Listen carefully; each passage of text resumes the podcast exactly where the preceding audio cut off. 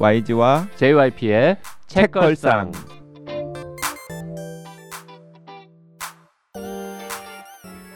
책에 관한 걸쭉하고 상큼한 이야기, YG와 JYP의 책걸상이 찾아왔습니다. YG 강량구입니다. JYP 박재영입니다.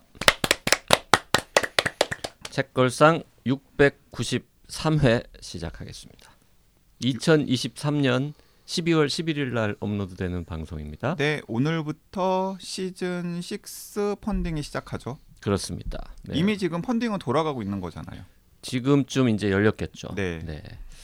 12월 26일까지 딱 보름 동안 합니다. 네, 보름 동안 3,650만 원이 모일 수 있을 것인가?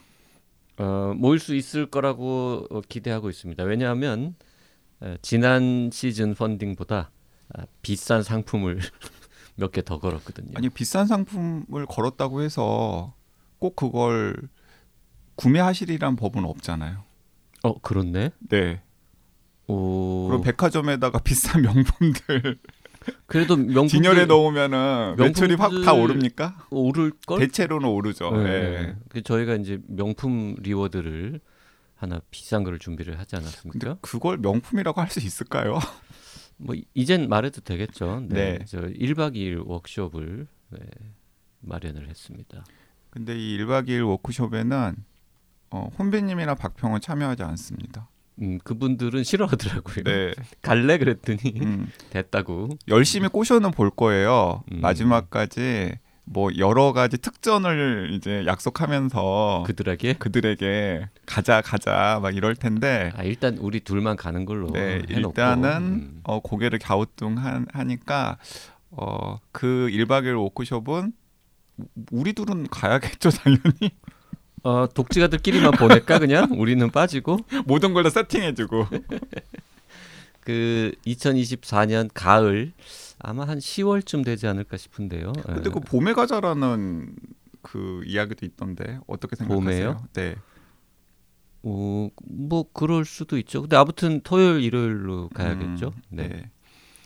경기도나 강원도, 서울에서 그리 멀지 않은 곳으로 잡을 생각입니다. 그리고 이런 거 저런 거 다 챙겨주는 거죠. 예를 들어서 이동수단이라던가 왔는데 또 숙박비 받고 알아서 이동하라고 하고 밥도 알아서 먹으라고 하고 그런 건 아니죠. 지금 계획은 서울 어딘가에서 같이 출발해서 그 자리로 다시 모셔다 드리는 걸로. 그러니까 교통편, 숙박, 식사 등등 주류 다 제공하는 걸로. 최대 몇 명 정도 생각하고 있습니까? 최대 있습니까? 지금 20명으로 해놨는데. 와, 이게 큰 행사네요. 최대 20명이지만 제 마음속으로는 뭐 10명 되면 성공 아닐까 이렇게 생각하고 있습니다. 근데 지금 12월 11일부터 보름 동안 펀딩이 성공이 되어야 네. 시즌 6가 확정이 되는 건데. 그렇죠. 지금 많은 분들은 펀딩을 시작한다라는 이야기만으로도 시즌 6가 확정된 것처럼. 그러게요. 펀딩이 실패할 거라는 가능성에 대해서는 전혀 고려를 안 하시더라고요. 네. 그 뭐 저 댓글 좀 소개하면서 펀딩 얘기 조금 더 하고 오늘 아주 오랜만에 책걸상 찾아주신 귀한 게스트 있으니까요. 빨리 모셔보도록 하겠습니다.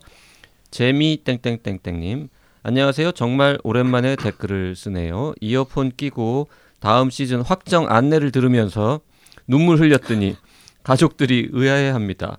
너무 감사하고 기쁩니다. 책걸상 카페 활동도 아예 못하고 있는 저로서는 독지가님들에게 죄송한데요. 책걸상은 제가 책을 읽게 하고 성장하게 해준 유일한 채널입니다. 정말 감사합니다. 거봐, 이분도 지금 확정 안내라고 지금 받아들이고 계시잖아요. 네, 그리고 가족 입장에서는 정말 좀 황당했겠어요. 그렇게 가족들이 의아해하는 건 당연한 반응인 것 같습니다.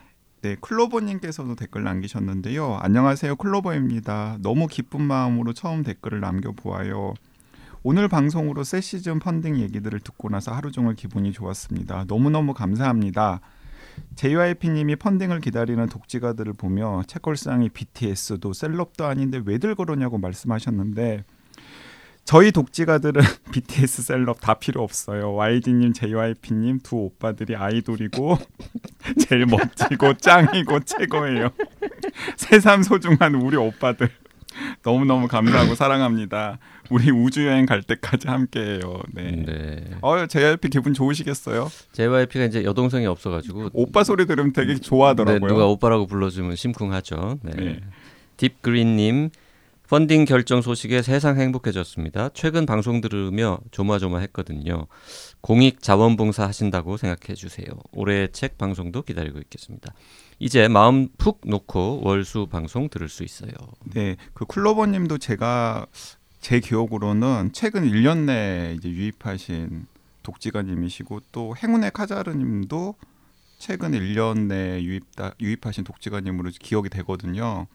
행운의 네. 카자르님은 좀 오래된 분 아닙니까? 아니에요. 행운의 카자르님도 최근 1년새. 자, 행운의 카자르님 댓글 소개해 주시죠. 네, 기력이 세하신다니 짠해집니다.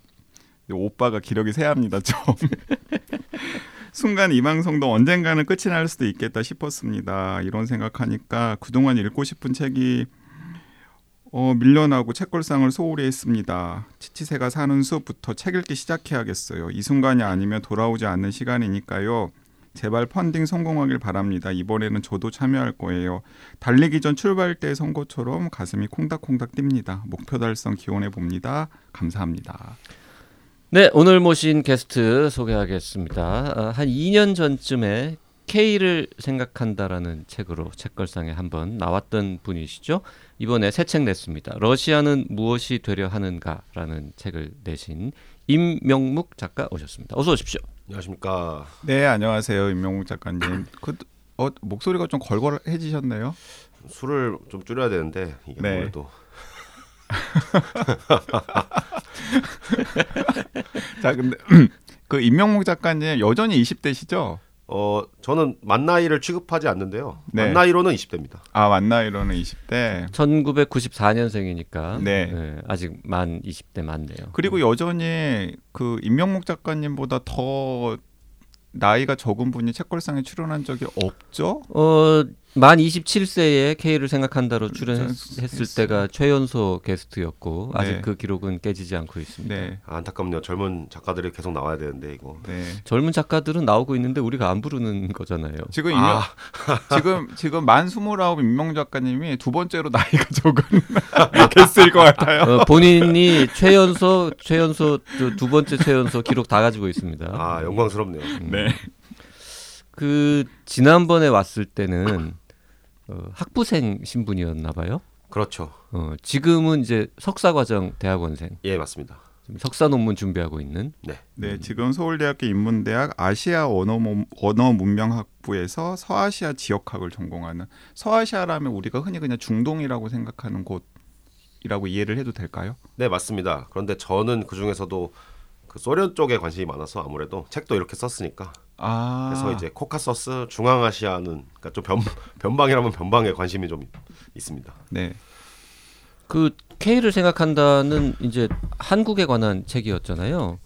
그 원래 전공은 이 아시아 무슨 언어나 문명 이런 게 전공인데, 아니면 코리아도 아시아니까. 그렇죠. 네.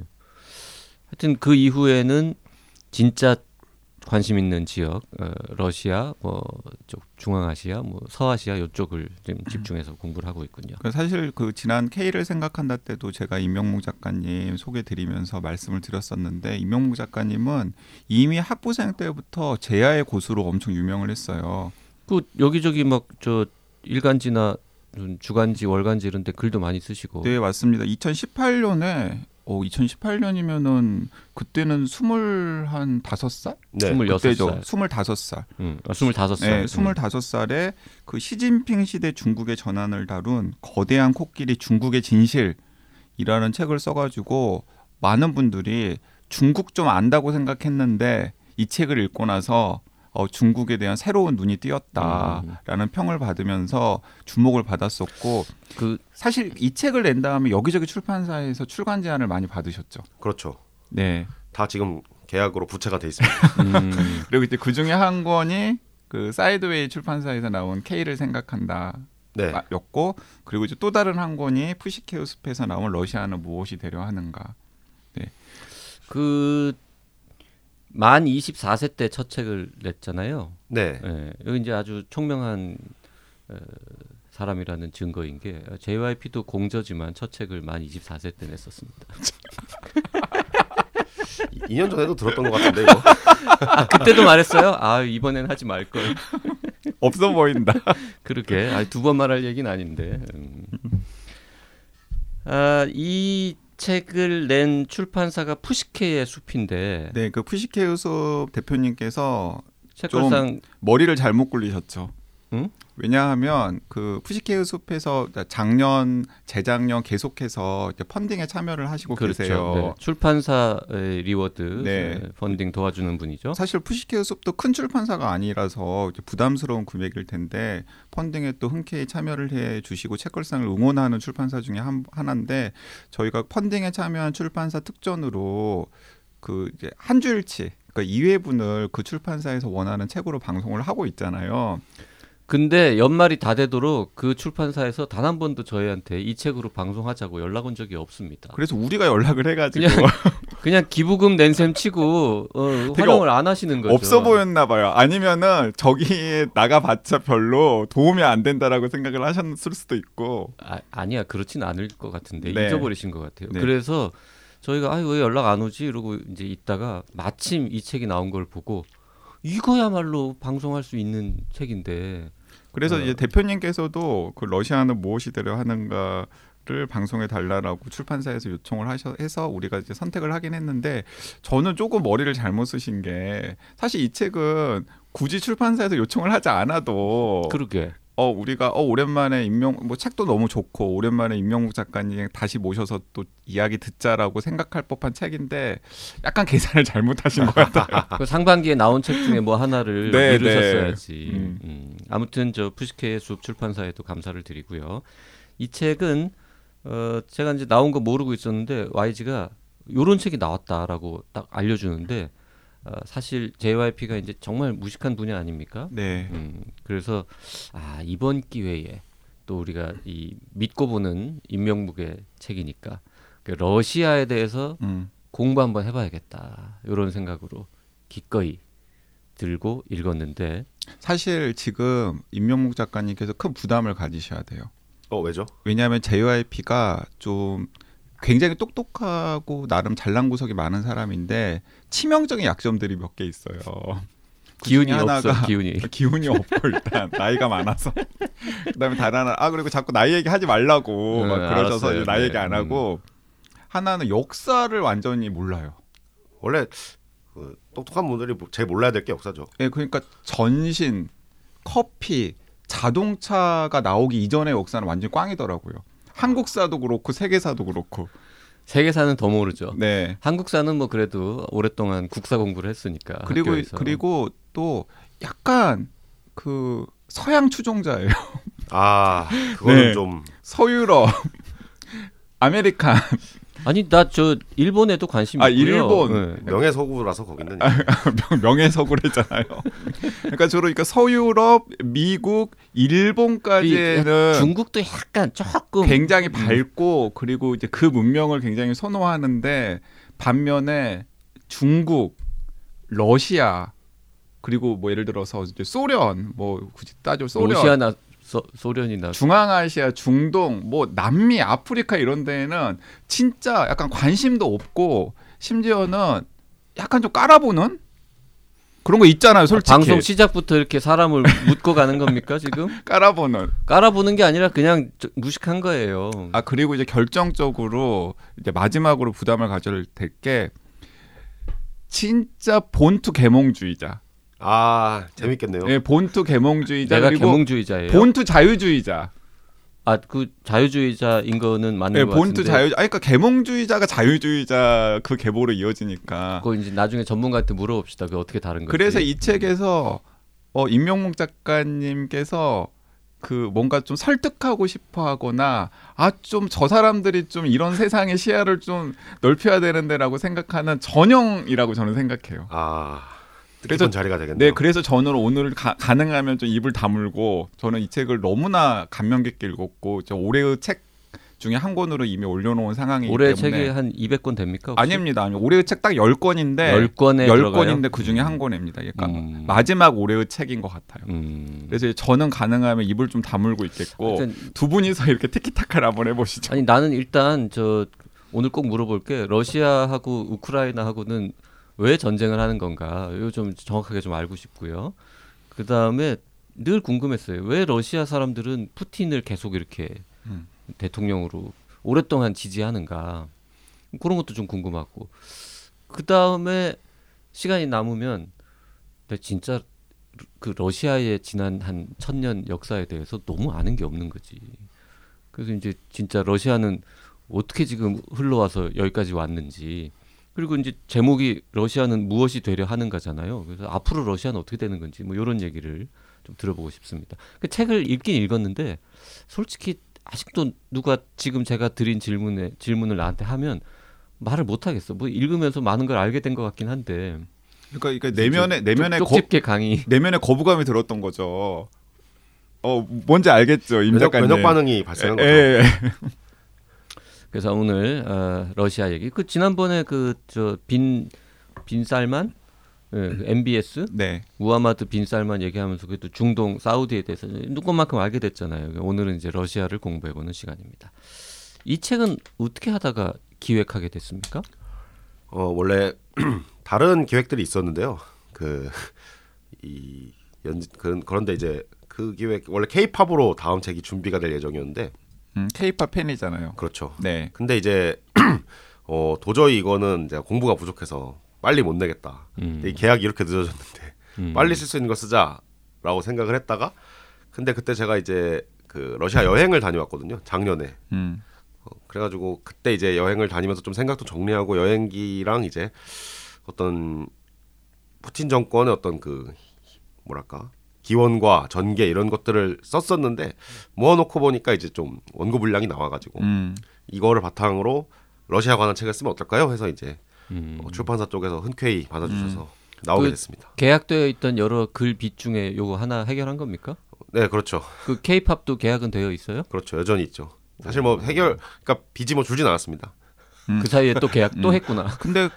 근데 사실은 또 타이밍도 사실 뭐 안타깝게도 맞아 떨어진 게 갑작스럽게 러시아가 우크라이나를 침공해서 지금 러시아 우크라이나 전쟁이 뭐 올해 안에 끝날 것 같지 않으니까 내년으로 이제 3년 차에 접어들 가능성이 굉장히 크잖아요. 그렇죠. 만 2년, 그 3년 전쟁 차. 시작하기 전에 작업 시작한 거겠네요? 아니요. 그건 아닙니다. 그건 아니에요? 원래부터 이제 전쟁 시작 전부터 관심이 이제 있던 나라니까 공부를 했는데 전쟁이 터지고 솔직한 말로는 제가 보기에는 다들 너무 언론이나 뭐 정치권이나 일반 시민 여론이나 이건 아닌데 하는 그런 생각이 있었죠. 그러니까 이제 제대로 이 사태의 본질을 포착하지 못하고 있다. 그렇죠. 이런 질문하면은 되게 또 무식하다고 욕할 것 같긴 한데 그 러시아랑 우크라이나 중에 누구 편이에요? 그런 건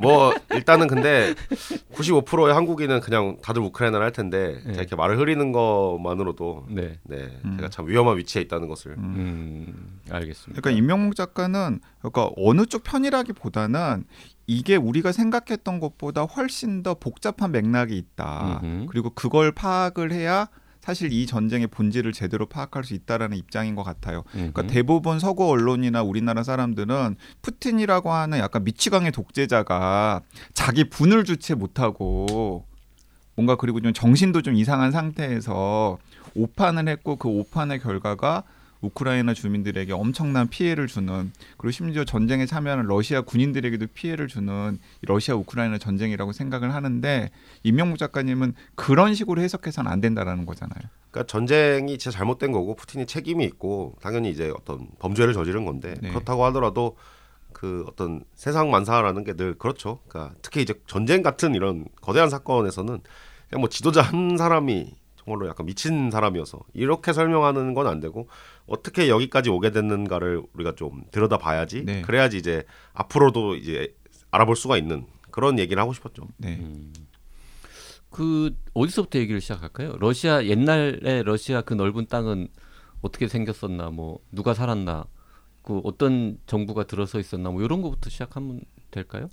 그게 이제 중요한 얘기인 게 제가 책을 왜 그런 내용으로 시작을 했는지부터 얘기를 하자면은 그러니까 결국은 전쟁이랑 관련된 거죠. 그러니까 단순히 이게 우크라이나 전쟁이 뭐 흔히 이제 또 많이 나온 얘기가 뭐 나토 확장 문제 때문이다. 그러니까 나토가 그 서방에서 이제 원래 소련 때 약속을 했었는데 고르바초프한테 지금 냉전 때의 경계를 넘어가지 않겠다라 했는데 그냥 동유럽으로 막 나토가 계속 확장을 하고 우크라이나까지 거의 가입하려고 하니까 푸틴 용납하지 못한 건다. 뭐 이런 설명인데 이게 뭐 아예 뭐 타당성이 없는 얘기는 아니지만은 그보다 사실은 이 제목에서 나온 것처럼 우크라이나를 침공한 것은 러시아는 무엇이 되려 하는가라는 그 정체성, 러시아는 무엇인가, 러시아인들은 누구인가라는 정체성이 국가적으로 어느 정도 답을 내려진 상태에서 일으킨 전쟁이라는 게 이제 저의 관점이고요.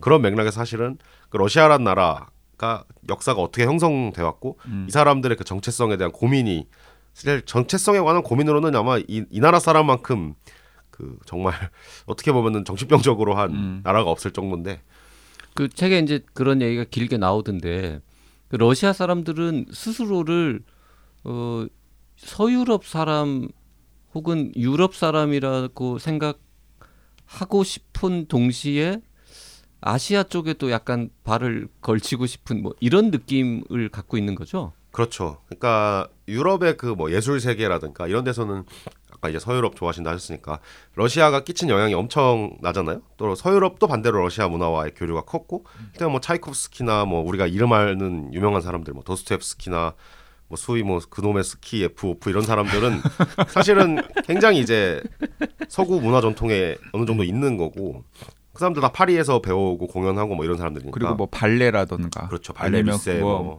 클래식 음악이라든가 쇼스타코비치 뭐 네. 실제로 모스크바나 그 상트페테르부르크 네. 거기는 이제 유럽 동유럽 서유럽에서도 심지어 맘만 먹으면 차 몰고 갈 수 있는 거리긴 하니까 그렇죠 네. 그러니까 미국 대륙의 서부에서 동부 가는 것보다 서유럽 끄트머리에서 모스크바 가는 게 가깝지 않습니까? 그럴 것 같습니다. 네. 네. 그러니까 사실 이 책의 앞부분의 한 4분의 1 정도는 러시아 뭐 길게 보면 1000년, 짧게 보면 700년 역사를 쭉 그냥 짧게 소설을 해놨는데 사실 그것만으로도 저는 러시아에 대해서 우리나라 뭐 책걸상 청취자들을 포함해서 우리나라 시민들이 너무 무지하잖아요. 잘 모르고 그러니까 그것만으로도 저는 이 책값 한다라고 저는 생각을 하고 너무나 흥미롭게 잘 요약 정리를 해놔서 근데 이제 그걸 보면서 저는 생각한 게 아 우리나라 역사 교과서가 좀 잘못됐구나. 우리나라 역사 교과서는 딱 이렇게 설명을 하잖아요. 그 표트르 대제라는 사람이 나와가지고 아 그렇죠. 표트르 대제라는 사람이 서구화 정책을 추진을 하면서 그 전까지는 러시아가 몽골의 압제에 시달리고 있다가 표트르 대제라는 사람이 YG 오늘 방송에서 말 되게 적게 한다고 얘기하지 않았습니까? 아니, 지금 말 적게 하고 있는데 포트르 대제라는 사람이 서구화 정책을 추진한 다음에 러시아는 서구 정체성을 가지고 있는 나라인 것처럼만 묘사를 하잖아요. 근데 이 책을 보니까 사실은 그 러시아 안에서 그 이후에도 수많은 정체성을 둘러서 논쟁이 있다라는 사실도 잘 요약 정리를 해놓으셨더라고요. 그 전문가께서 좀 알기 쉽게 러시아의 지난 뭐 한 500년이든 1000년이든 역사를 아주 좀 쉽게 설명을 좀 해주시면 어떻게 네, 가능할까요? 일단 뭐 지금 문제가 되는 그 문제의 도시 키예프, 뭐 키이우라고 하는데 키이우 저는 네. 뭐 이 책에도 썼다시피 키이우라는 말은 도저히 입에 안 붙어가지고 이 키예프 공국이라는 나라가 러시아 역사의 시작이었죠. 그때는 이제 여기가 우크라이나랑 러시아에 지금 걸쳐 있는 어떤 굉장히 큰 나라였는데 이 나라가 처음에는 비잔티움 제국이라고 하는 동로마 제국이라 하죠. 그 세계의 일원으로서 출발을 했죠. 무역을 중개를 하면서 그러니까 굉장히 이제 무역 도시들이 많았고, 그러니까 발트해라고 하는 지금 독일이나 이제 뭐 폴란드 북쪽에 있는 바다와 그 다음에 터키 지금의 터키 쪽에 있는 흑해 이 바다들을 중개를 하는 중개 무역을 통해 성장했고, 그래서 다른 서유럽 국가들이랑 사실 큰 차이는 없었습니다. 그러니까 가톨릭을 믿냐 정교회를 믿냐 정도의 차이지. 유럽적인 어떤 그런 거랑 큰 차이는 없었죠. 그러니까 원래는 약간 유럽 전통이 강한 곳에서 기원을 한 건 맞는 거군요. 그렇죠. 근데 지금 러시아의 서쪽 국경 주변에 있던 나라가 키예프 공국이라는 그렇죠. 거예요. 그게 몇 세기쯤 되는 거예요? 그게 되는 이제 10세기 정도. 10세기 정도에. 네. 그 키예프 공국이 되게 잘 먹고 잘 살고 있었는데.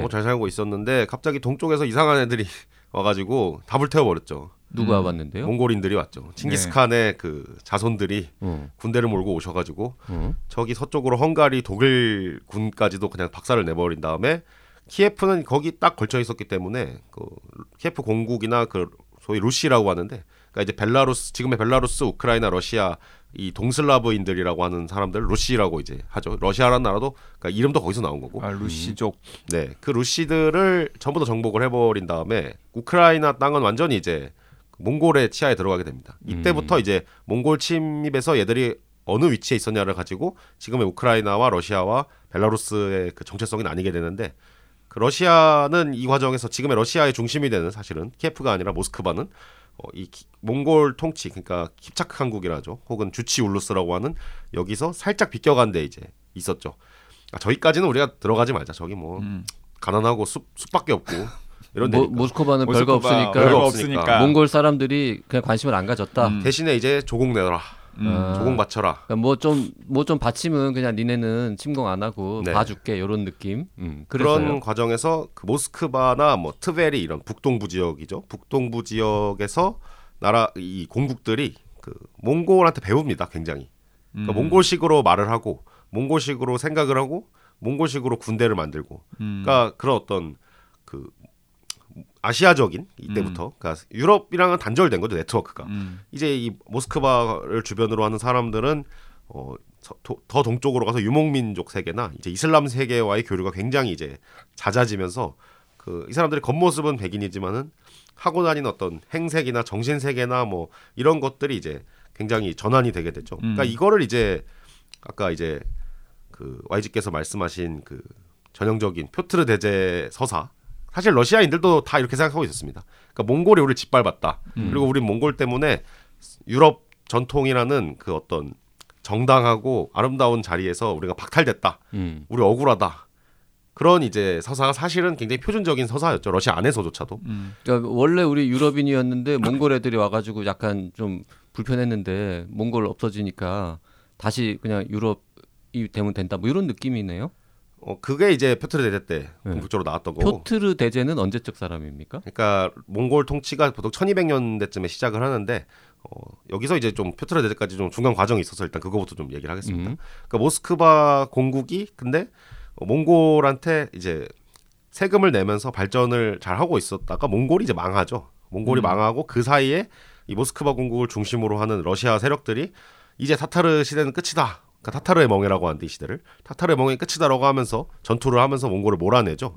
몽골을 몰아내는 과정에서 아주 몽골처럼 잘 싸웠는데, 그러니까 이 과정에서 등장하는 인물이 이반 뇌제 혹은 이반 4세라고 하는 이 사람이 이제 사실은 뭐 우리는 유럽이 될 거야라는 말도 안 했고 이 사람은 그냥 동쪽으로 계속 정복을 하고 싶었죠. 왜냐면은 서쪽에 별 볼 일 없었기 때문에. 물론 서쪽하고 전쟁을 계속했지만은 그 카잔이라든가 지금 러시아의 그 중심 쪽에 있는 이쪽으로 정복을 하면은 무역로를 장악할 수 있고. 그러니까 이반은 이렇게 생각한 거군요. 그러니까 자기를 지배했던 몽골이 약해지니까 그 몽골 자리를 대신 내가 차지하겠다. 그렇죠. 정확히 그렇습니다. 이제 그러면서 러시아가 이제 루스 차르국으로 이제 나 이제 차르다, 짱이다 이렇게 이제 한 건데, 근데 서쪽 애들이 심상치가 않아진 거죠. 왜냐면은 그 콜럼버스가 아메리카를 발견하고 화약 무기로 전쟁을 막 개혁하고 이러니 혁신하고 이러니까 1600년대쯤이 됐을 때 그 러시아가 한번 쪼개집니다. 그 이반 뇌제가 죽고 계승 분쟁이 발생하면서 러시아 인구의 거의 한 3분의 1이 죽는 그 동란의 시대라고 하는 시대가 펼쳐지는데, 이 동란의 시대 때 이제 폴란드가 막 모스크바를 점령을 하는 그런 일도 있었고, 그런 와중에 이제 로마노프 왕가라는 애들이 등장을 하죠. 그러니까 그 전에 이제 왕가는 류리크 왕가라는 애들이었는데 그 류리크의 혈통이 다 끊기니까 왕가 어디서 좀 데려오자 해서 독일계 그 왕조인 로마노프 왕조가 러시아 제국의 이제 어떤 새롭게 왕조를 개창하게 되고. 로마노프 왕가가 그 아나스타샤까지 이어지는 그 왕가죠. 그렇죠. 오 똑똑한데. 저 이런 추임새 잘하잖아요. 그 디즈니 보면 뭐 이제 나오는 그 아나스타샤. 이거 무시당한 거죠. 디즈니 보면 다 아는 거. 아나스타샤 영화 볼 때 정보를 하나 주운 거군요. 네. 어쨌든 그래서 서쪽 애들 폴란드나 스웨덴 같은 나라랑 전쟁을 하려다 보니까 이 몽골식으로 러시아가 그동안 동쪽에서는 굉장히 잘 싸웠는데, 그러니까 막 기마민족을 이끌어가지고 그 부족 간에 막 내분을 일으켜가지고 자기가 막 충성을 받고 이런 스킬은 굉장히 좋았는데, 대규모 보병을 통해서 막 화약을 쏘고 대포를 쏘고 이런 거는 너무 러시아가 약하다라는 어떤 그런 생각을 한 사람이 바로 1600년대 말에 17세기 말에 즉위한 표트르 대제였고 1700년대 초에 그 서구화 개혁을 완수한 다음에 그 상트페테르부르크를 건설하고 이제 우리는 유럽이다. 황제 칭호도 이제 차르라는 말 이거 너무 동쪽 느낌 나니까 임페라토르라고 하겠다 우리는. 그 저는 사실 그것도 좀 깜짝 놀랐는데, 저는 모스크바가 약간 전통은 좀 떨어지는 도시고 상트페테르부르크가 훨씬 더 유구한 전통을 가진 도시라고 생각했는데 상트페테르부르크가 약간 신수도더라고요. 신도시죠 거기. 신도시더라고요. 동탄 같은 느낌? 동탄. 지금 동탄 비하 발언입니까? 상트페테르부르크 엄청 좋습니다. 절대 비하 아닙니다. 그러니까 모스크바가 옛날부터 있었던 도시인데 아 여기 이제 동쪽에 있는 이 구린 수도 버리고 새 수도로 옮기자 그래가지고 만들어진 게 상트페테르부르크. 그 인종적으로 혹은 민족적으로는 그쪽 모스크바 동쪽에 있던 저 동쪽으로 맨날 가던 계열하고 이제 우크라이나나 그 아까 키예프 공국에 있던 사람들하고 다 비슷한 사람들이에요? 네네 동슬라브의 루시인들 뭐 다 거기서 거기죠. 대신에 이제 이 과정에서 그 러시아라는 나라가 제국으로 성장을 하죠. 그러니까 이게 이제 서유럽 국가들과 굉장히 달랐던 점이죠. 러시아 제국이라는 게 형태를 갖춘 거는 언제쯤으로 보통 봅니까? 보통은 이제 제도적으로 형태를 갖춘 거는 표트르 대제 때 워낙 많은 제도들을 만들어놔가지고 제도적으로 그때쯤으로 보고 그리고 임페라토르 칭호가 이제 공식적으로 제국을 칭한 것이라고 이제 하긴 하는데 그때 그 무렵에 러시아의 영토는 어디서부터 어디까지 정도였어요? 이미 그때부터 이제 태평양 지금의 이제 블라디보스토크까지? 블라디보스토크는 한참 뒤에 중국이 이건 약해져야 먹을 수 있던 거고 그 블라디보스토크 위에 이제 그 만주에서 한참 올라가면 있는 그쪽 어쨌든 오츠크에까지. 태평양 연안까지 네. 다 갔었어요 러시아가? 표트르 대제 전부터 갔죠 그때는. 원래도 엄청나게 큰 나라였군요. 그러니까 그 아까 이제 제도적인 얘기를 했는데 사실 제도가 갖춰지기 전부터 이미 그 이반 뇌제인 1500년대 뭐 이때부터 동쪽의 이민족들이죠. 그러니까 그 타타르인들 뭐 무슨 추바시인들 진짜 이름들로 막 모를 민족들이 엄청나게 많은데 이런 민족들을 러시아가 이제 정복을 해 나갔고 이제 제국이라는 것이 무엇인가가 사실 여기서 중요한 테마가 되는데 그 우리가 뭐 미제국주의 뭐 저 미제 승량이 뭐 이렇게 말할 때도 제국을 많이 쓰지만은 이제 학계에서 보통 말할 때는 이제 차이와 위계가 핵심이라고 하죠. 그러니까 똑같은 민족끼리만 있으면 제국이 될 수가 없는 거고. 그 제국 안에 굉장히 차이와 다양성이 많은 여러 민족들이 함께 있어야 되고 근데 이 차이와 다양성을 우리가 그냥 아름답게 함께 품고 가면은 유지가 될 수 없으니까 또 위계를 두는 거죠. 그리고 위계를 통해서 차이를 관리하고 조직하고 통합을 또 제국으로서 촉진한 동시에 또 이제 차이를 재생산하면서 너는 타타르인 계속 해야 돼. 너 러시아인으로 막 안 받아줘. 이런 어떤 것도 동시에 하는. 제국이라는 말을 붙이려면 그런 게 있어야 돼요. 그 대한제국은 잘못된 용어였네.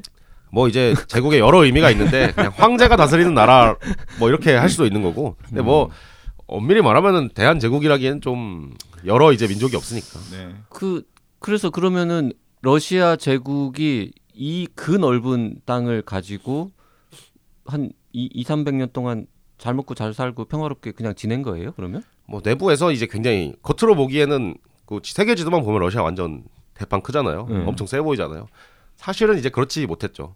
그러니까 뭐 거기 문화 예술이 뛰어나고 막 유명한 과학자 맨델레이프 같은 사람도 막 나와주고 원소 주기율표 뭐 그런 농담인데 맨델레이프가 이제 보드카 도수는 40도가 제일 맛있다고 하니까 원소 주기율표 만든 사람이 정하면은 저게 맞는 거겠지 하면서 뭐 먹었다는 어쨌든 그런 이제 그 우리가 이미지로는 굉장히 그런데 사실 17세기에도 18세기에도 19세기에도 러시아의 그 경제력 위치 그러니까 경제적 위치는 굉장히 취약했죠. 그 좀 가난했다는 뜻인 거죠. 그렇죠. 거기가 그 지금은 뭐 지하자원 이런 거 많지만 옛날에는 농사지을 땅도 아무래도 근데 사실은 부족하고. 예를 들어 우크라이나 같은 경우에는 그때도 유럽의 곡창지대 중에 하나였었잖아요. 이제 그게 굉장히 중요한데 이렇게 풍요롭거든요. 우크라이나도 그렇고 러시아도 풍요로운 땅인데. 풍요로운 땅이에요. 근데 왜 이제 저개발이 됐는가 했을 때 사실은 이 차르 전제정. 그러니까 표트르 대제가 서구화를 했고. 서구를 따라갈 거 했지만은 표트르 대제가 생각하던 서구는 다들 왕이 다스리고 영주 그래도 좀 남아 있고 귀족도 있고 이런 서구였는데 프랑스 혁명과 산업혁명이라는 에리콥스봄이 저희 이중혁명이라 말했던 게 영국에서 터졌잖아요. 영국과 프랑스에서. 네. 그러면서 이제 귀족 없어 이제 황제 입헌군주정해 하면서 헌법으로 군주권을 제약하고 그다음에 산업혁명이 일어나니까 지주들이 다 망하죠. 자본가들로 전환을 하거나. 러시아의 그 통치자들, 그러니까 로마노프 왕가와 귀족 전제정들은 이게 싫었던 거죠. 근데 이게 싫은 게 단순히 이 사람들의 이익만을 위해서가 아니라 이 사람들이 보기에 이미 러시아라는 나라의 정체성은 영성국가. 그러니까 우리는 정교회의 전통을 지키고 저 서유럽 같은 세속적인 애들과는 다른 영성이 살아있는 국가다라는 생각을 이제 그때부터 했던 거고 그렇기 때문에 토지개혁이라든가 농노들을 풀어줘가지고 자영농으로 잘 살아가지고 얘들이 뭐 산업 노동자가 된다 이런 거를 이제 허락해주고 싶지 않았던 거고 그 과정에서 러시아가 계속해서 어떤 경제적으로 좀 낙후한 상태에 놓이게 됐었죠. 그거를 이제 마음에 안 들었던 사람들이 프랑스 이제 나폴레옹이 한번 쳐들어왔잖아요. 네. 나폴레옹이 쳐들어왔을 때 러시아가 이제 그것도 모스크바 불타는데 그거를 또 파리까지 그냥 쫙 밀어버리면서 러시아 장교들이 이제 프랑스 한번 맛보고 오는 거죠. 그 다음에 이제 돌아와가지고 프랑스 보니까 눈이 휘둥그레진 거죠. 여기 선진국인데? 러시아 이거 너무 낙후했는데? 그때 이제 서구화주의자들, 소위 이제 자빠드니키라고 하는 서구화주의자들이 생기고 이 사람들이 그 유명한 데카브리스트의 난이란 걸 한번 또 일으키면서 러시아의 미래는 무엇일까? 러시아는 무엇이 돼야 하는가? 우리는 서구가 돼야 된다. 서유럽이 돼야 된다. 이런 이제 어떤 생각들이 이제 퍼져나갔던 거죠. 그리고 그에 대한 반발로 나온 게 도스토옙스키 같은 사람들. 슬라브필이라고 하는데 슬라브주의자들. 이 사람들은 서구 저거는 완전 타락한 놈들이야. 저거 따라가면 나라 망해. 우리 러시아의 아름다운 종교 전통과 농민 공동체 전통과 영성 전통이 있는데 그거 그대로 가야지. 이 논쟁. 저 근본 없는 것들한테 그쵸. 혹하면 안 된다. 근데 이제 사실은 양가적인 거였죠. 그리고 약간 그 돈보다 가오가 중요하다. 우리는 뭐 이런 느낌. 러시아인들의 정신 세계가 항상 그런 건데. 네. 우리 가오고. 근데 사실은 노력을 했는데도 안 받아준 것도 있거든요. 러시아가. 그래서 서유럽 애들이 쟤들은 좀 생각도 다르고 좀 몽골 애들 아니야 이러면서 안 받아주니까 그래 우리 그냥 안 받아주니까 삐졌다 왕삐졌다 하면서 이제 더 동쪽 정체성을 강화하는 뭐 이런 복잡한 과정이 있는데 어쨌든 19세기 중반까지 그런 논쟁을 하면서 러시아는 서구냐 슬라브냐 우리도 유럽 하면 안 돼? 우리 유럽 아닌데? 뭐 이런 논쟁을 계속 하다가 그 대형 사건이 터지죠. 뭐 일단 여러 전쟁들이 있었습니다. 그래서 전쟁할 때마다 러시아가 판판이 져요. 크림전쟁, 나이팅게일이 있던 크림전쟁. 크림전쟁 때 영국과 프랑스가 러시아를 이제 한번 박살을 내주는데 러시아가 이때 또 엄청 삐지죠.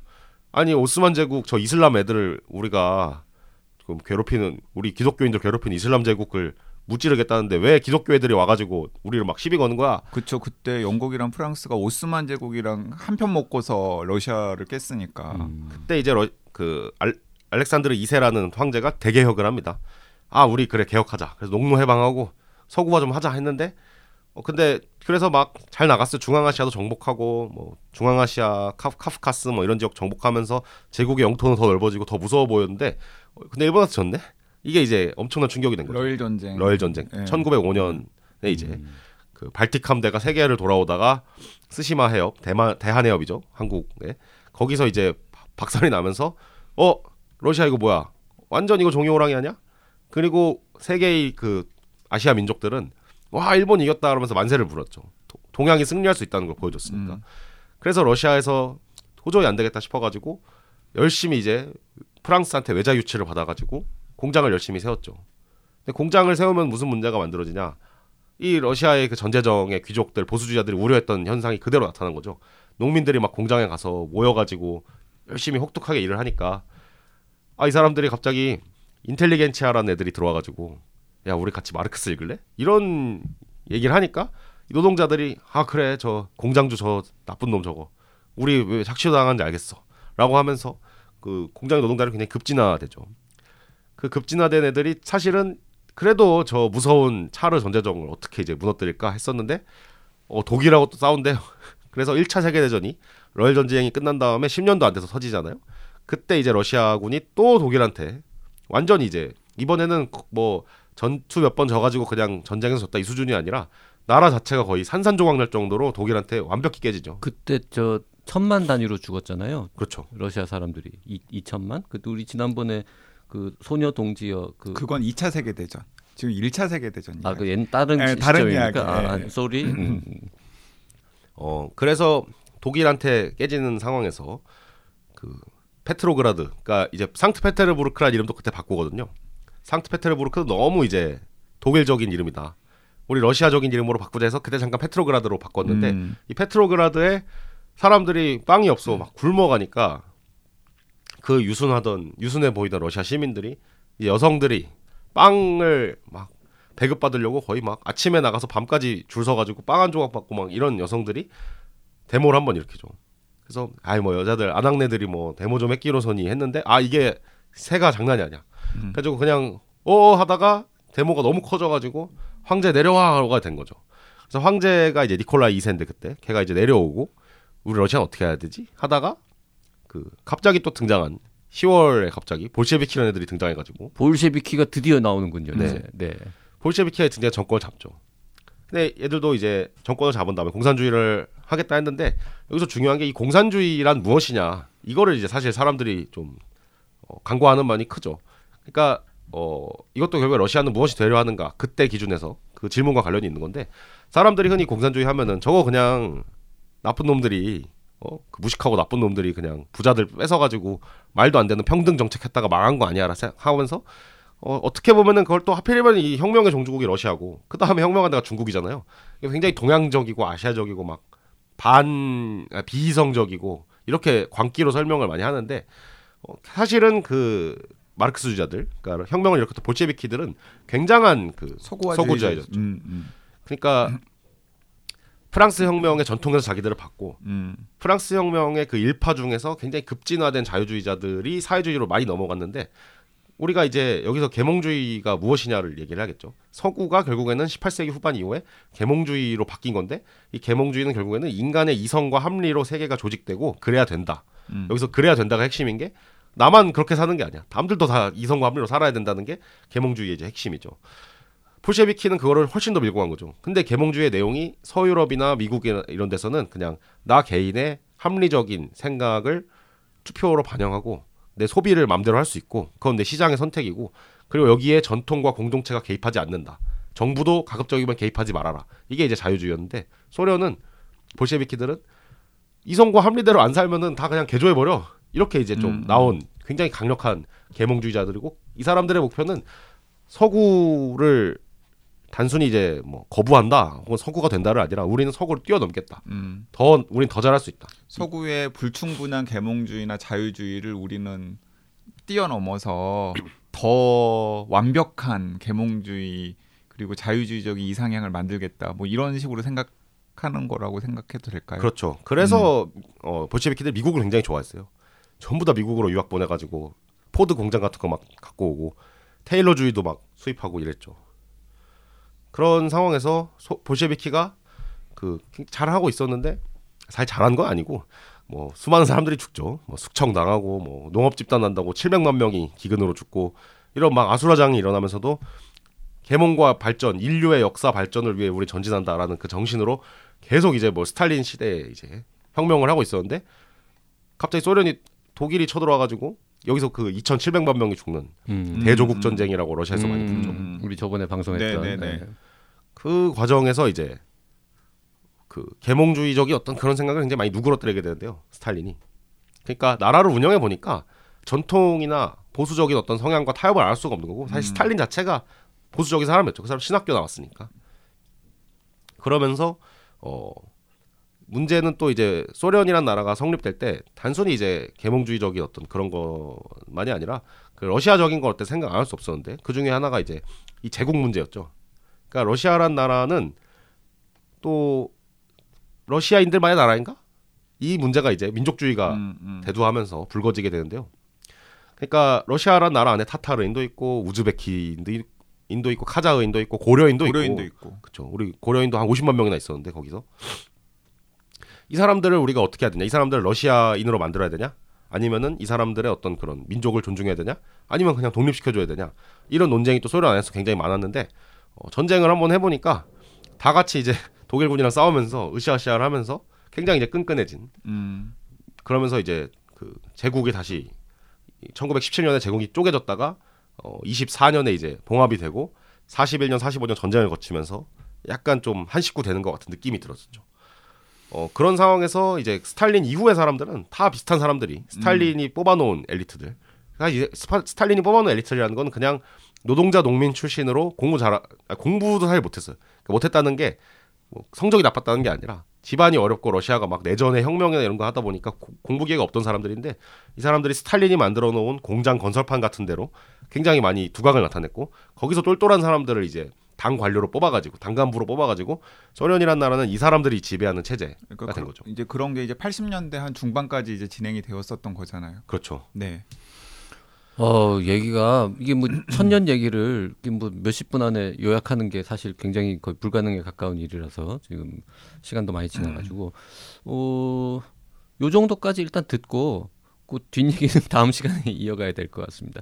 지금 앞으로도 이제 지금 뭐 그 시스템이 대략 그래도 2차 대전 건너가면서 한 80년대까지 그런 식으로 나라가 갔다라고 치고 85년 정도까지. 그럼 이제 그 이후에 어떤 일들이 있었고 아, 이 푸틴 나와야 되고 지금 전쟁 나오려면 갈 길이 멀군요. 그리고 우리가 지금 자유주의의 황혼 이게 지금 중요한 테마인데 이 얘기도 또 다음 시간에 해야겠네요. 네. 네. 아유 공부를 너무 많이 해서 머리가 아픈 것 같습니다. 근데 오늘은 제가 말 좀 줄였죠? 임명묵 강의. 뒤쪽엔 좀 적게 했습니다. 참 잘했어요. 네. 오늘 여기까지 하고요. 수요일 날 이어가도록 하겠습니다. 네, 감사합니다. 수요일 날 뵙겠습니다. 감사합니다.